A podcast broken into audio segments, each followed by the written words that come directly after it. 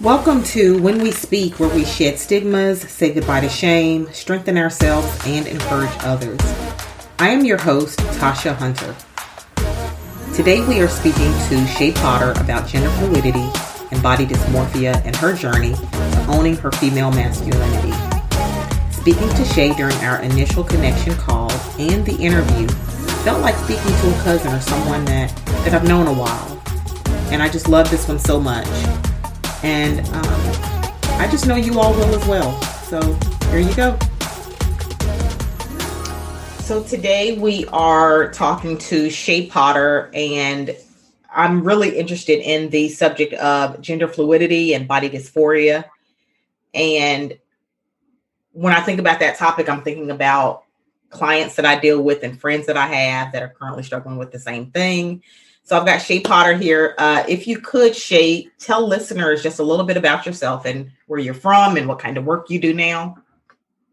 Yeah, so uh, thanks for having me uh, on your show and uh, a chance to speak to your your listeners. And I des- definitely look forward to to engaging. Uh, I'm my name is Shay Potter. Um, obviously, my birth name is is Shayla, but I, I better identify with Shay um, as it's um, you know as I identify as uh, gender fluid, non-binary, uh, and and so the term Shay just fits a little bit better with with how I see myself. Uh, I'm currently active duty, a military officer. I have about six months left uh, in terms of I retire uh, this this fall, so I'm very excited about that. And I'm also getting into the space of being a creator, supporting creators, but more importantly, expressing myself in a long held art form, writing, and and and getting into speaking. So I decided to start with the story podcast uh, just to try it out, determine that I do like it, and it's something that I want to pursue. And also, I would like to extend that into creating more books and stories, particularly my story and those that uh, share the same experiences as me.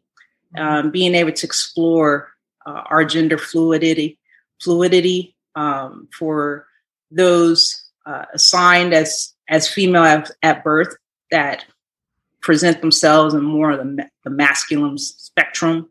Mm-hmm. Uh, having someone to identify with and, and understanding that there's a true power and and something to to be proud of. It's not something to hide.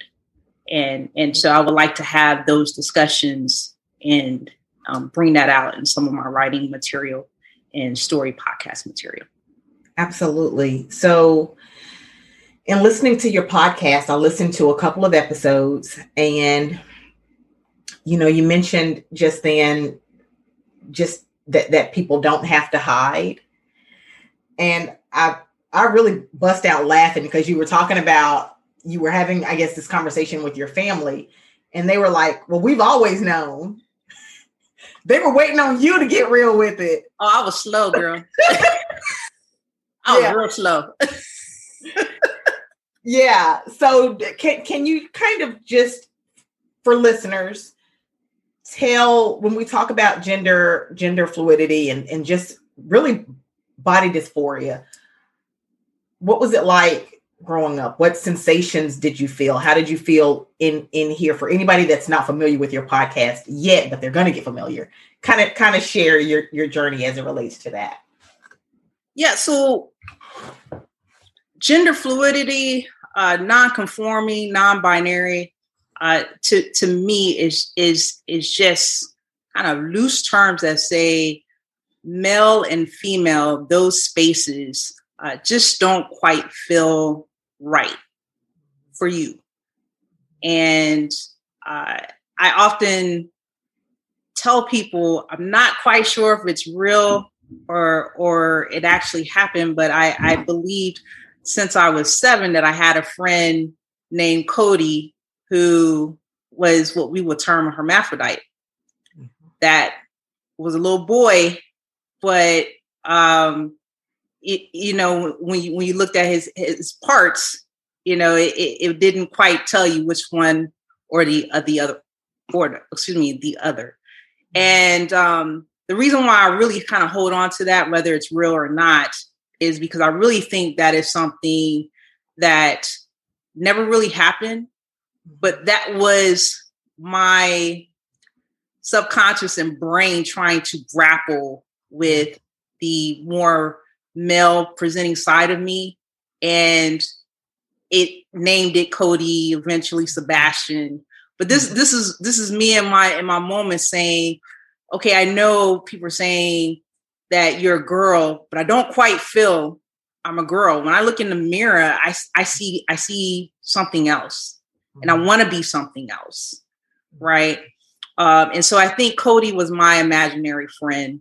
Um, the older that I get, uh, especially since no one could find who that individual is, right? Yeah. Now um, you know who Cody is. That, that yeah, yeah. It, it so, so I, am not sure if other people, uh, as they're grappling with who they are inside, that it turns into imaginary characters. Mm-hmm. You know, for me, it was when I when I dreamed mm. and I engage with people. Yeah. It was always in a male or or a boy body. Mm-hmm. You know, I remember seeing my reflection in my dreams, and I would have a penis. I would mm-hmm. I would have a, a bare chest, and when I spoke, I was a boy. Mm-hmm. And then you wake up and you're like, what the hell? You know?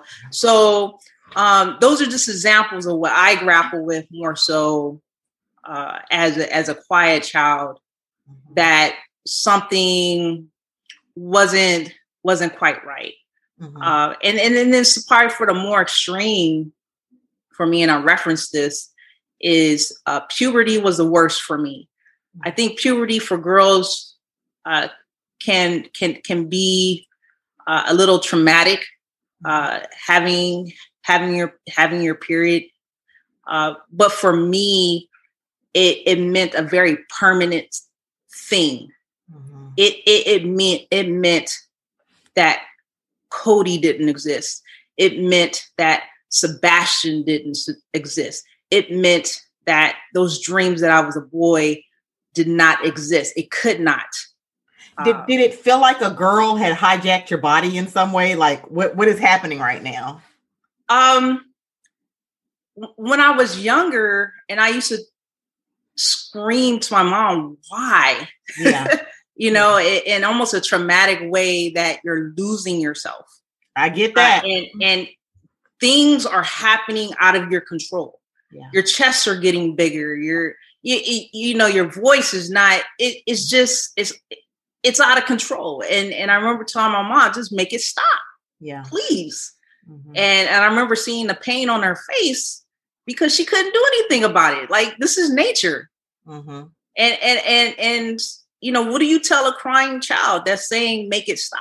I I, I don't I don't want this. Mm-hmm. I, I, really, really don't. Mm-hmm. You know, and um, so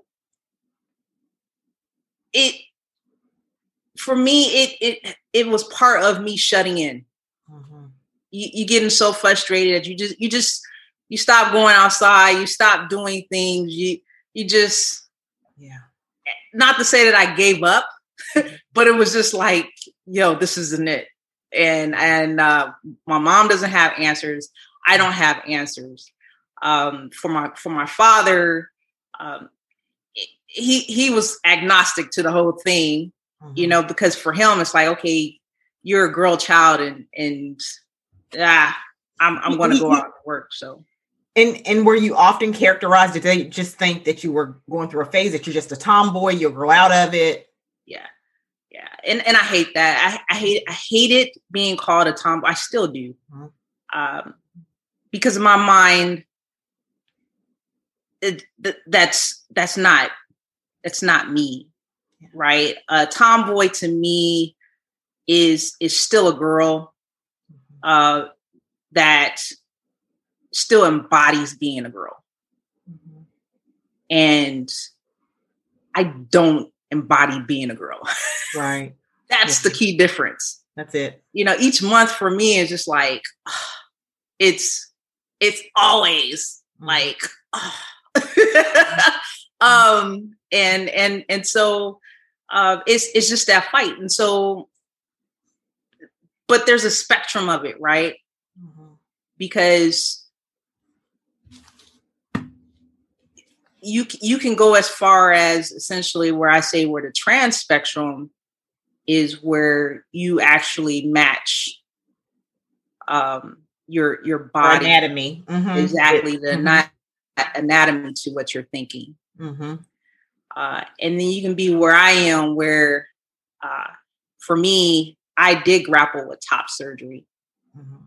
for a long time mm-hmm. uh, but i'm also one that really understands the body and understands what's going on and recognize that there will be no replacement for that. And right. so in in essence of me wanting to feel better and not walk around with chest, I will be creating more more issues than in the time in the 90s and the early 2000s there there was no replacement for what I was taking away. Yeah. Right? Uh, if I would have started going on uh, testosterone mm-hmm. therapy, uh, if if I would have elected to have bottom surgery, things of that nature, or you know, when I went into the military, I was contemplating uh, this drug to stop your cycles. Mm-hmm. Uh, so I encountered all that, but then when you go, okay, what do you, what kind of chain are you creating, mm-hmm. and are you ready to deal with those chains of issues that can be some very real medical issues well, that's yeah. when I started to pull back a little bit. Well, some of those shots and some of the medications, when we talk about like gynecological stuff, it seems like every for me, everything that they recommend, there's side effects. There's a potential to have ovarian cancer or cervical cancer or something. Like, why does it why does it have to go to that extreme? I'm just trying to get some relief right now, you know. Yeah. So it, it does, but then you have to also understand uh, the the purpose of a woman's cycle. Right. Right. You have to understand the, you know, how the body works. Yeah. And uh, when when you when you go in and affect one thing and don't replace it, mm-hmm. then you're creating a chain of events that becomes very difficult to go back and get you back to that factory default, right? um, and so, but for for the listeners, I also don't want to discount people who make that decision. Mm-hmm. Um, where, where I was trying to go with it is the sensation for me is real, mm-hmm. but not so real that at any cost mm-hmm. That I have to make some decisions that may or may not be risky, mm-hmm. right? And so for me, it was you're going to have to sit in this body and you're going to have to find some other means to to accept it and be able to live in it but still be yourself right I love that yeah. um and so that's the the avenue that i chose mm-hmm. and i'm not advocating to take one route or the other. What I'm advocating mm-hmm. and what I want people to know is you have to do what's best for yourself. Mm-hmm. And as you're listening to this, mm-hmm. everyone is going to everyone is going to come up with a path that is right for them. So if you meet a trans person or you meet another gender fluid person and you go, "Well, I listened to this show and this is how Shay dealt, dealt with it. Why are you saying something else? Because that is someone else. Yeah. You know, and so I had to do what's best for me and what made me feel right within within myself. But that doesn't mean when I say acceptance, it doesn't mean that I don't have my moments. And I do have my moments. I just told you every month I'm like, shit. but uh, I, I've learned to say, hey, look, you know sometimes life is not getting everything that you want yeah. and um you you there's some things that you can do you you can focus on things that you can control right i can't control my body but I, but I, I can control how i step out my front door every day i can control when I wake up, if I choose to smile, if I if I choose to positively engage with the world, I can I can make those choices, right? And and and Let me so ask you a question before we get too far ahead. Yeah. When you think about your journey from childhood and and just on this recording, you you mentioned your earliest memory being uh, at age seven. Yeah.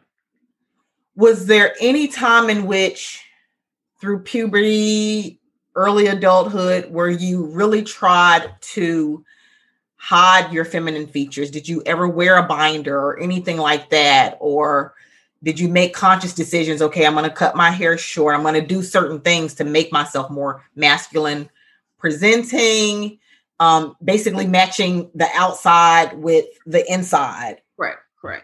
So, so for me, it, it was uh, ebb and flow. okay So when I was younger, uh, that seven eight range, where you know girls and boys look alike anyway. Uh, at least for me, I, I was a very late uh, bloomer, Mhm. uh, and so I didn't really hit my puberty until about 12, 13, where Mhm. uh, I, I definitely remember conversations of, of girls 10, 9, 10, 11. And I'm like, huh? um, so I was very, I was very, very late Mhm. in my age group. I know it's different now, probably. Um, so always in, you know, boy clothes, and that that was just how how it was. But a- again, no one, everyone just chalked it up as okay, Shay's a tomboy, you know, good child, leave her alone, you know, she'll grow out of it, right?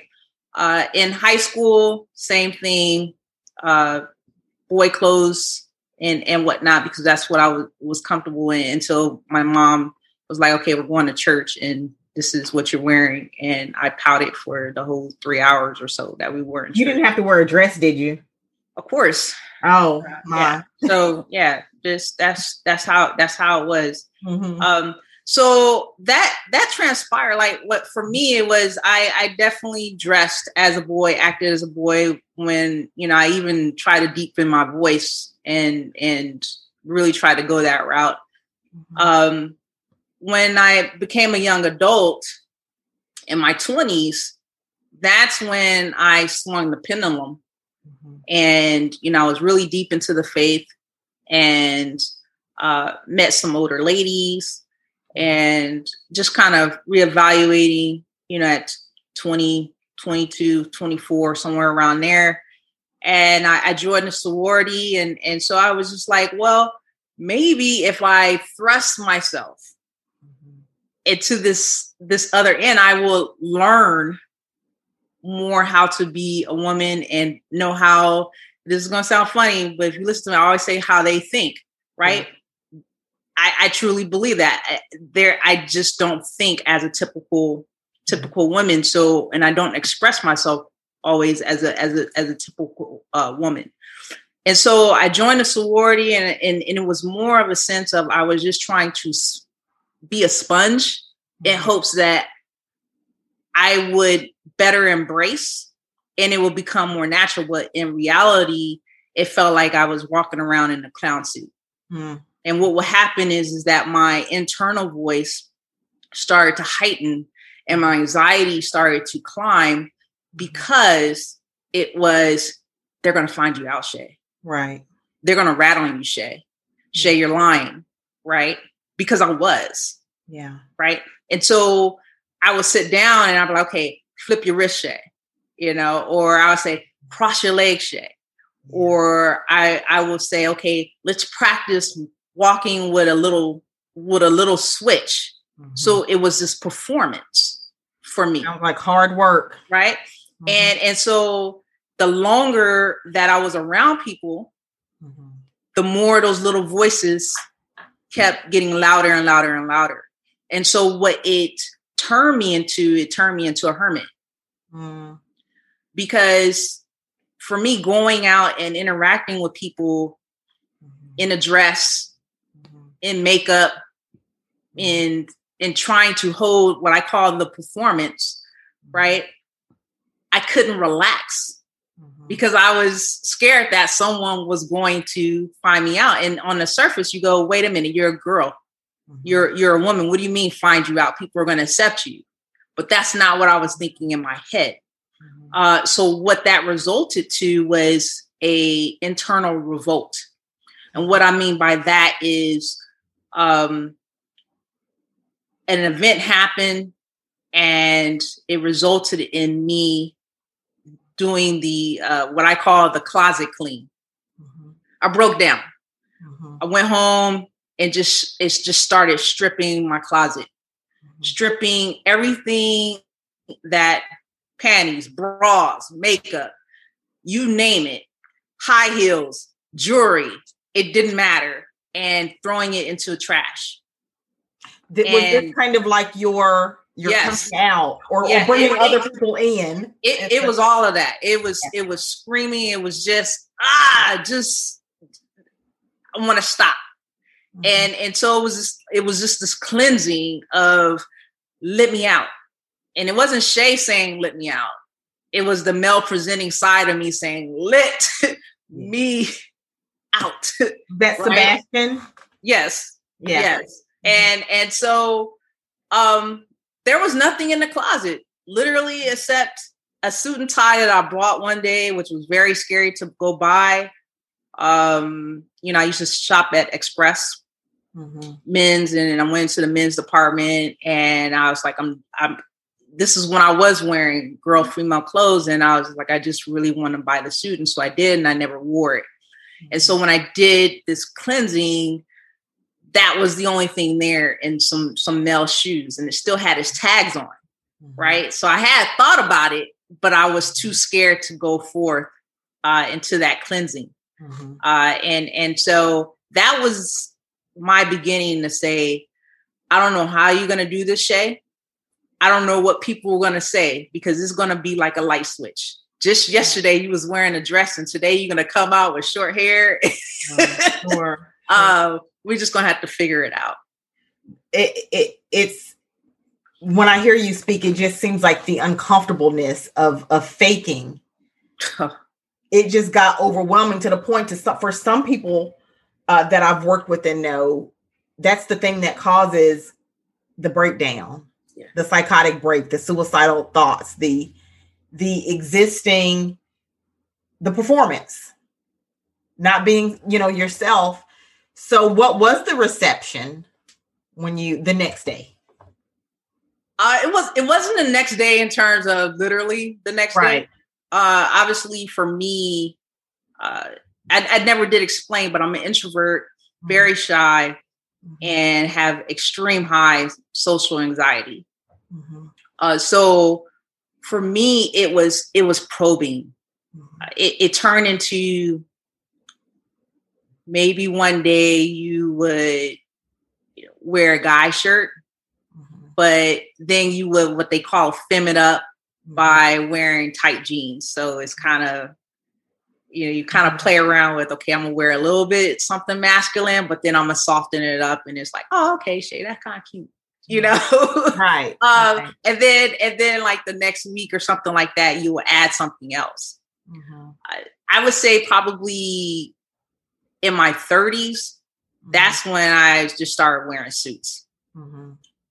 and so when i wear suits i wouldn't wear tie mm-hmm. long tie i would just button my shirt up and uh, again it's just kind of like okay if i go someplace nice I went to my grandmother's funeral, and now it's probably the first one of the first times that I stepped out in full uh, male clothes from top to bottom, shoes, mm-hmm. cologne, all of that, and uh, but I didn't wear a tie, mm-hmm. uh, and so it wasn't like I said until my my late thirties where I just started dressing how I wanted to dress, and then posting. And so to answer your question, it it, it was gradual. Mm-hmm. But as I reflect back on it, I don't think it was so much pushback because it goes back to how we started yeah. with the family, where mm-hmm. everyone else yeah. Yeah. already kind of knew where this train was going. They're just waiting on you. When is she going? When, hey, when you gonna say they, something? They they waiting on the conductor to be right. like, because they've been talking about it. They've been it's in it's in here. Right. hey, I like I said, I was I was late. I was late to the party. Mm-hmm. And when I finally showed up to the party, it was just kind of like, oh, what's going on, Shay? Cool. Right. Right. so can you talk to can we go back a little bit and just in reading some of your information, uh, you know, you mentioned some common misconceptions about masculine women or, or, or masculine females. Can you talk about some of those misconceptions? Yeah, so th- this is something that I'm I'm playing with, and when I when I say I'm playing with, it's I'm a thinker, mm-hmm. and and and so it's I, I like to really just kind of just sit and think about things, mm-hmm. and and so for me, uh, female masculinity, for one, is it's it's almost kind of ox- oxymoronic, right? Mm-hmm. Uh, but it also says that perhaps we may not fully understand fe- femininity versus masculinity the way that we want to. I think we understand the extremes of it, but I don't think we understand when those two points start to converge. Mm-hmm. And that's where I feel uh, I am, meaning that when I say gender uh, fluid, is you know you, you kind of move along this this pendulum mm-hmm. and and and and so it, it's not necessarily uh you you uh, ascribe to to one set energy vice the other it's almost like well i'm both right. and you leave it at you leave it at that mm-hmm. you know so uh so i think some of the misconceptions are really due to there isn't a lot of people talking about it and studying and trying to understand it. And so even the ones that do come out and have put a lot of time into gender study, that, that there's still so many questions about it, right? I mean, when, when you well, compare to to to other things that have have been studied, and, so and it's definitely not talked about in the Black community. Correct. So I think the big thing is that it's still relatively new mm-hmm. in our society. Yes. It's not new to human civilization. Mm-hmm. uh, and, and, where I'm going with that is there are a number of study tribes mm-hmm. that uh, hold on to and understand the, the, what they call the third gender mm-hmm. And understand where some of these two polar um, uh, energies uh, may intersect, mm-hmm. and and they're they're okay with that. Um, but in more Christian societies, there's this hard divide between male and female, feminine and masculine, mm-hmm. and, and we try to keep them aligned and, and separate. Mm-hmm. So I don't have a, a, a direct uh, answer for you because, again, it's something that I'm still exploring. Sure. Um, but I think for me, it just means being able to exist in both yeah. uh, and being okay with that and not feeling like um, I have to always have these hard, uh, defined answers uh, for for some of these things. I love it. Yeah, thank you for sharing that and and helping listeners to understand. So you're in your 20s and you're in college and and you have this this moment where you just kind of want to be free and you want to be Shay. Uh, at what point was it at that time or did it come slowly? When did you find? Talk to me about the confidence and the validation. When when did that come along for you? In my forties, and, okay. and so we, we laugh about it in the podcast. I'm uh, sorry. I said in my 40s, right? uh, we laugh about it in the podcast mm-hmm. because it's like, oh, so new new like you you just got here. Like yeah I, I, I just got here like talking to you. I just got here. Yeah. Yeah. Um and and so i chuckle about that because sometimes sometimes sometimes it takes you a while uh, mm-hmm. uh, to understand yourself. And sometimes you don't ever really fully get there yeah sometimes you think you understand yourself and you got to go double you know double back Mm-hmm. That's that's life, mm-hmm. and, and, and that's okay. Uh, so for me, being able to embrace it Mm-hmm. happened relatively recently Mm-hmm. in writing these story podcasts Mm-hmm. because for me it was it, was finally that opportunity to put it out in in in the universe Mm-hmm. right uh this this was before i even got on tape Mm-hmm. and started speaking it it was the very act of being able to get up every morning Mm-hmm.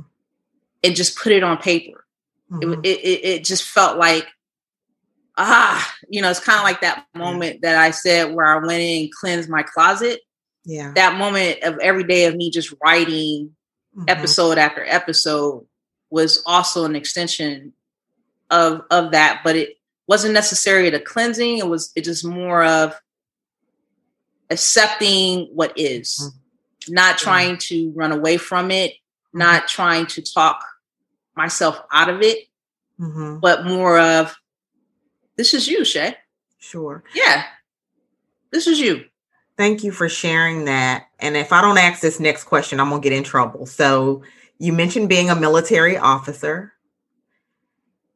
Did you have any challenges? Did you have, you know, it, was was there any associated stress because you're dealing with the gender fluidity, the body dysphoria in the military? Um, and if so, what what was your experience like? What what has it been like?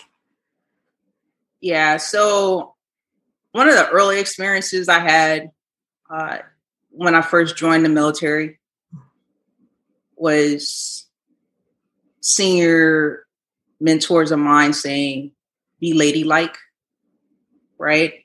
Mm, And it, it reminded me of just as I was growing up and going through college in mhm, high school, there was always sort of these guardians around me. Mhm, It when I started to push the edge, mhm. at least in their eyes, Sure. it, it, it was kind of, hey, get back in the box, Mhm, right? And I was a type of child that and young person mhm, that really respected my elders.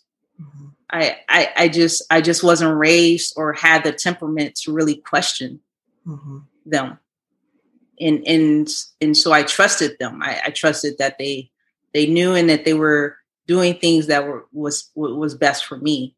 And so when they made comments like that it part of me kind of screamed mhm, because it was what, what am i doing wrong? You know just breathing you Yeah, know but but you know we we we also know that when people are uncomfortable you know they were Yeah. uncomfortable they were ignorant. Yeah.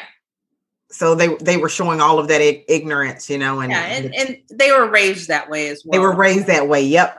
And but for for the mentor Mhm. she just wanted me to succeed. Hmm and part of succeeding was being in your box. Yeah. Because that was already defined and it's a place that people can know how to treat you Mhm, when you're in your box mhm, right? Mhm. um and so i got in that box and i started doing those things that people in my box did. Mhm, um and so to come out of because i'm speaking a lot of analogies mhm, basically it i wanted to be a general and i wanted to be extremely successful in mhm, my career. And so i wore the dresses i played the part right. because i wanted to get to the top of my career. Sure. And that was part of the sacrifice. Sure. Right? Mhm, uh, until that became too heavy for me. So in 2008, uh, Don't Ask, Don't Tell was had already been rescinded. mhm, Now we were accepting trans mhm, soldiers in, and I didn't expect that to affect me, but it did. mhm, And you have to ask yourself a question. Shay, you're not trans. mhm, So why is this an issue for you? because I understood the dysphoria, because that dysphoria never went away. Right. I was expressing, I was feeling that dysphoria in that moment. And so mm. when you hear the comments of your fellow soldiers and your fellow leaders talking about trans people like they're dogs, they're talking about me. That is such an important point.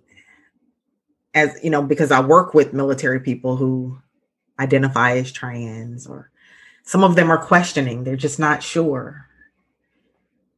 And it's those when even when I worked on the military, you know, with the Air Force, being a part of some of those or being in the room with some of those conversations of well they're going to have to take shots or they're going to have to do this. And and and they're not military. They're they're not mission ready.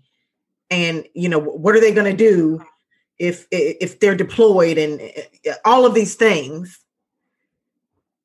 as if this is not a real person, person a person that battles with this and has battled with it their entire life they did not come to the medical facility and discuss this with you easily. Yeah.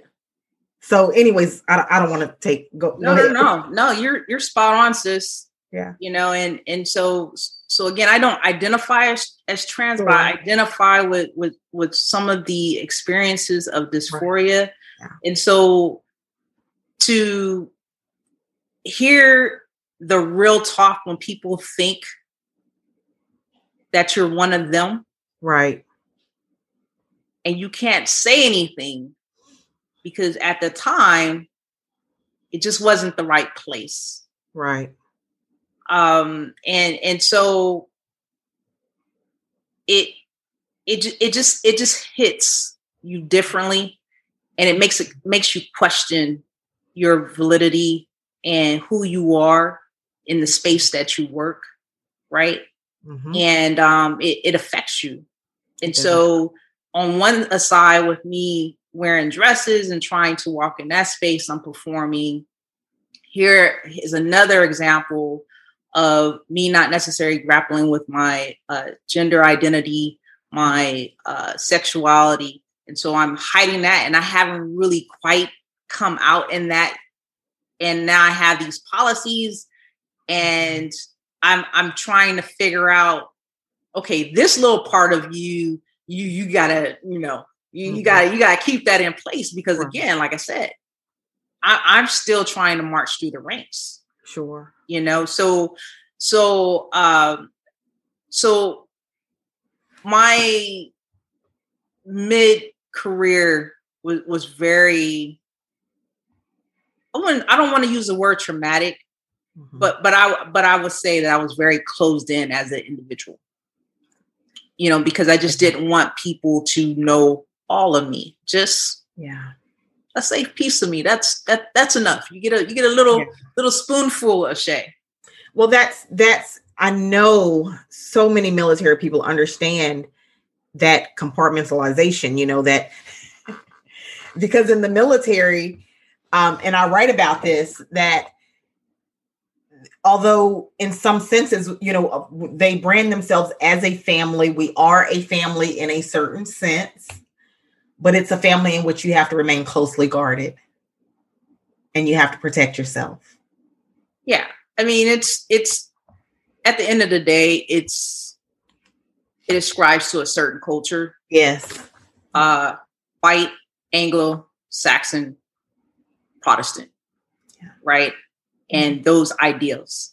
Mm-hmm. And that's okay. Yeah. Because whether you're trans or, or you're gay, when you go into an organization that is built on those very fundamentalist traditional ideas, you have to understand where where it is that you're essentially what are you and how are you going to operate in an environment that doesn't necessarily accept you for who you are.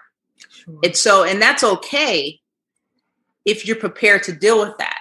that part. but you have to also recognize that there's going to be some real, there's going to be a true cost.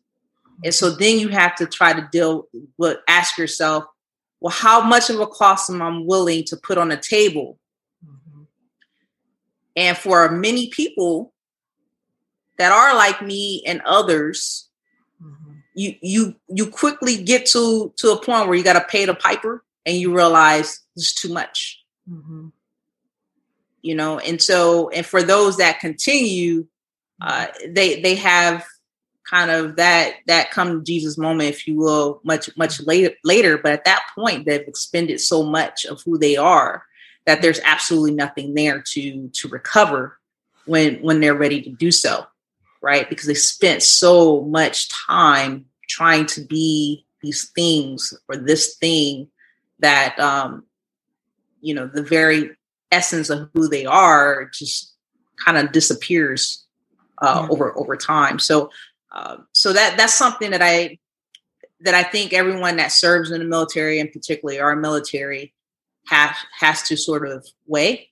Uh, yeah. But at the same time, you know, like I say, uh, it's it's it's a good place to you know get a get a start. Sure. You know, and so there are some good things um, in in terms of serving serving your mm. your country. I'm not being paid for that, by the way.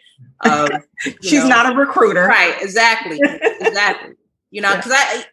i again you know it's just you, you just there, there's a cost to everything you just have to figure out what's best for yourself and Absolutely. have the um, the courage mm-hmm. to to have those conversations with yourself yeah. and know when enough is enough mm-hmm. and then being able to stand on that mm-hmm. and and uh, say okay even if it means i have to start all over i start all over but at least you know, I, I can have a peace of mind that, you know, I'm doing what's best for me. Sure. Thank you for that. So, as you have gone through so much in your own journey and finding your own way to who you are, your own path to authenticity, right? Um, who, what, or, you know, what helped you, what inspired you, what helped you through those difficult times? What was your what saved you kind of in the moments when you were really down or you know, whatever you were going through? Who was there or what was there for you? Yeah, so I think I have a, a, a natural uh, what I would call like a head start. That's probably the wrong word. I can't think of what I really want to say.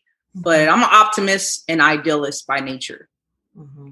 And so I always make the joke is if we are in a pile of shit, I'm mm-hmm. still gonna find the sun.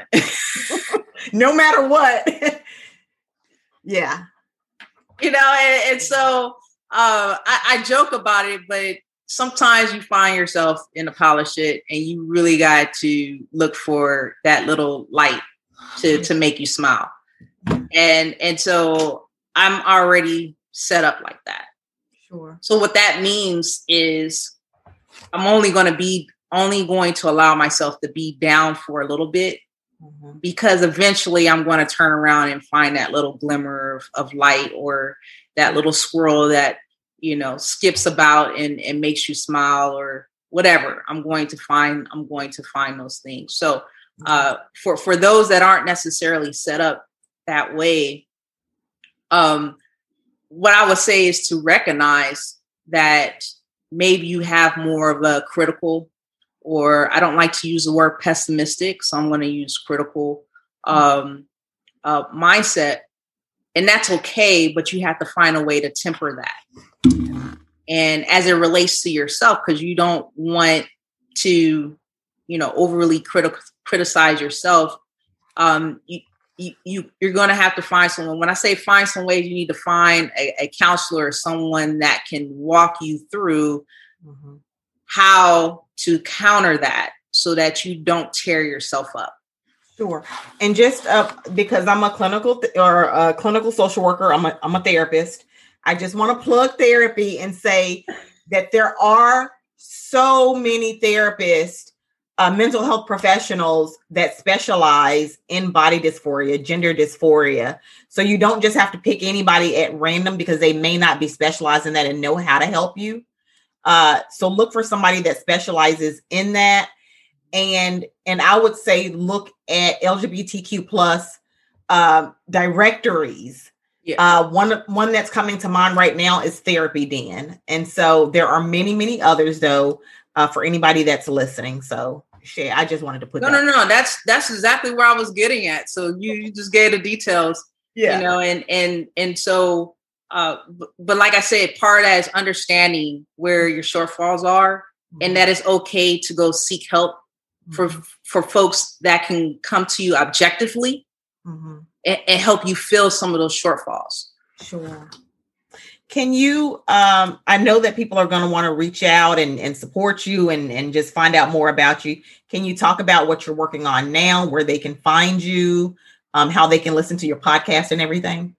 No, no problem, no problem. So uh, I wrote a, st- a story podcast. It's called "Crack This Shit Open." And it is a personal account that looks at my life from seven to I'm 42 now, so about 40, and gives you a you know by account uh, of uh, reading of you know what I'm thinking and how I actually process uh, some some things like depression, uh, suicidal ideations, uh, emotional uh, detachment with my parents, anger. How did I process those things uh, to eventually uh, start to accept what was going on and what I what I'm feeling, uh, and eventually just kind of uh, shed to you that hey, I have these same emotions that you probably have as well. And the way that I'm processing this is first by acknowledging it first, right? Seeking some closure and then ultimately realizing that in the end, I'm okay. Mm-hmm. I'm, I'm okay the way that I am, and that there's absolutely nothing that I need to change about myself, mm-hmm. and and that uh, ultimately um, I, I didn't need to seek um, validation from others. I just needed to look inside and get that get that from the side. So that story podcast you can find on any major platform. Just type in "crack this shit open" and and you sh- you can be able to access that. I'm also on YouTube and Instagram Shay D Potter. S H A Y D Potter. Thank you. So I've got just a couple of other questions, and they're unrelated to anything we've talked about uh, when you are wanting to move your body, if you're wanting to dance, if you even dance, or if you just want to feel some feel good music, what do you listen to? So my music musical taste has changed, mm-hmm. um, but uh, I, I still do a little hip hop. Okay. Uh, so so that's that's always there, mm-hmm. um, and so uh, I'm not as um, caught up on a lot of the the new sure, sure. Um, musical artists mm-hmm. uh, today, but you know that's that's in there. Uh, but I but right now, I'll be honest with you, uh, Motown mm-hmm. uh, hits is is is pretty much where I am. Really, kind of it's never gonna go out of t- out of style. your your older artists and yes. classical classical music, I, I absolutely love. So you will catch me at a Kennedy Center, yes. real quick. Uh, awesome. yes. Beautiful. Yeah. What what or who makes you laugh? I laugh on my own. you don't need no help. I don't need no help. I came out the moon like this. Yeah. Uh, so mm-hmm. um any any comedian, you mm-hmm. know, uh little things, kids, uh, it it really I, I find humor in in in everything, you know. Um mm-hmm. so uh, I was just recently watching um, uh, these kind of TikTok videos, you know, and and so uh, any anything make me make me laugh and smile. Understand. Thank you. And who or what inspires you? I think it's a number, right? Number of people.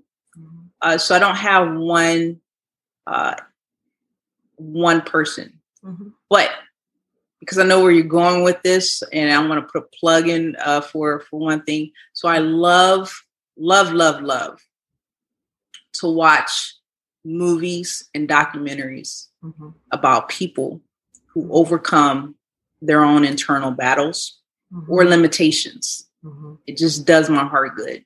Mm-hmm. And there's one show called Barbecue Chef. Mm-hmm. and they uh, do a feature on this uh, lady called Tootsie, like Tootsie Roll. Mm-hmm. And uh, she's in her 80s. And uh, if you know anything about barbecue back in the day, they used to use these real huge pits where you take these shovels and uh, you're, you're basically shoveling these these large uh, blocks of coal. And you got this 80, 83 year old lady today that's mm-hmm. still doing this, right? And she's been in this business for 30, 40 something years, uh, lost, uh, you know, her sons and had all this tragedy, but she, but to this day, she's, she's hardened on the, on the external side, but you start to learn her story and you go, wow, this is just a mm-hmm. powerful lady. And what I get from that is one, just keep going, but but but two, just you know, her ability to embrace who she is and and be who she is is just phenomenal. And the love from the community is is just uh it's just really inspiring. So um so long diatribe there, but I, I got it. To make the point of I just really like regular people that push through life and and still find a reason to smile just doing regular things yeah i think i saw that episode. Is it kind of like a hole in the wall little country little place? Yes. Yeah and people kind of eat outside and i saw that episode. It made me cry you know? Because didn't her husband pass away? And yeah um yeah i saw that. So okay thank you. And it's been just a pleasure listening to your story and listening to your podcast. Anybody that's out there, please uh, check out her podcast. Uh, it's called Crack This Shit Open, or I wanted to make sure I got it all in there. So check out that podcast and anything else that that Shay is working on. Uh, I know that you'll be inspired and and probably even uh, entertained to a bit, depending on you know what she's talking about. She's got an amazing uh, personality and sense of humor and everything. So uh, check her out. And Shay, just thank you so much. Okay. No problem. I enjoyed myself. Oh, thank you. You're welcome. Thank you all for joining me for today's podcast. And please make sure that you visit me at TashaHunterAuthor.com or you can find me always at Instagram at Tasha Hunter LCSW while you are at it, please, if you found value in this show, I would appreciate a rating or a review. Uh, also, share this podcast with others, and I will see you all next time.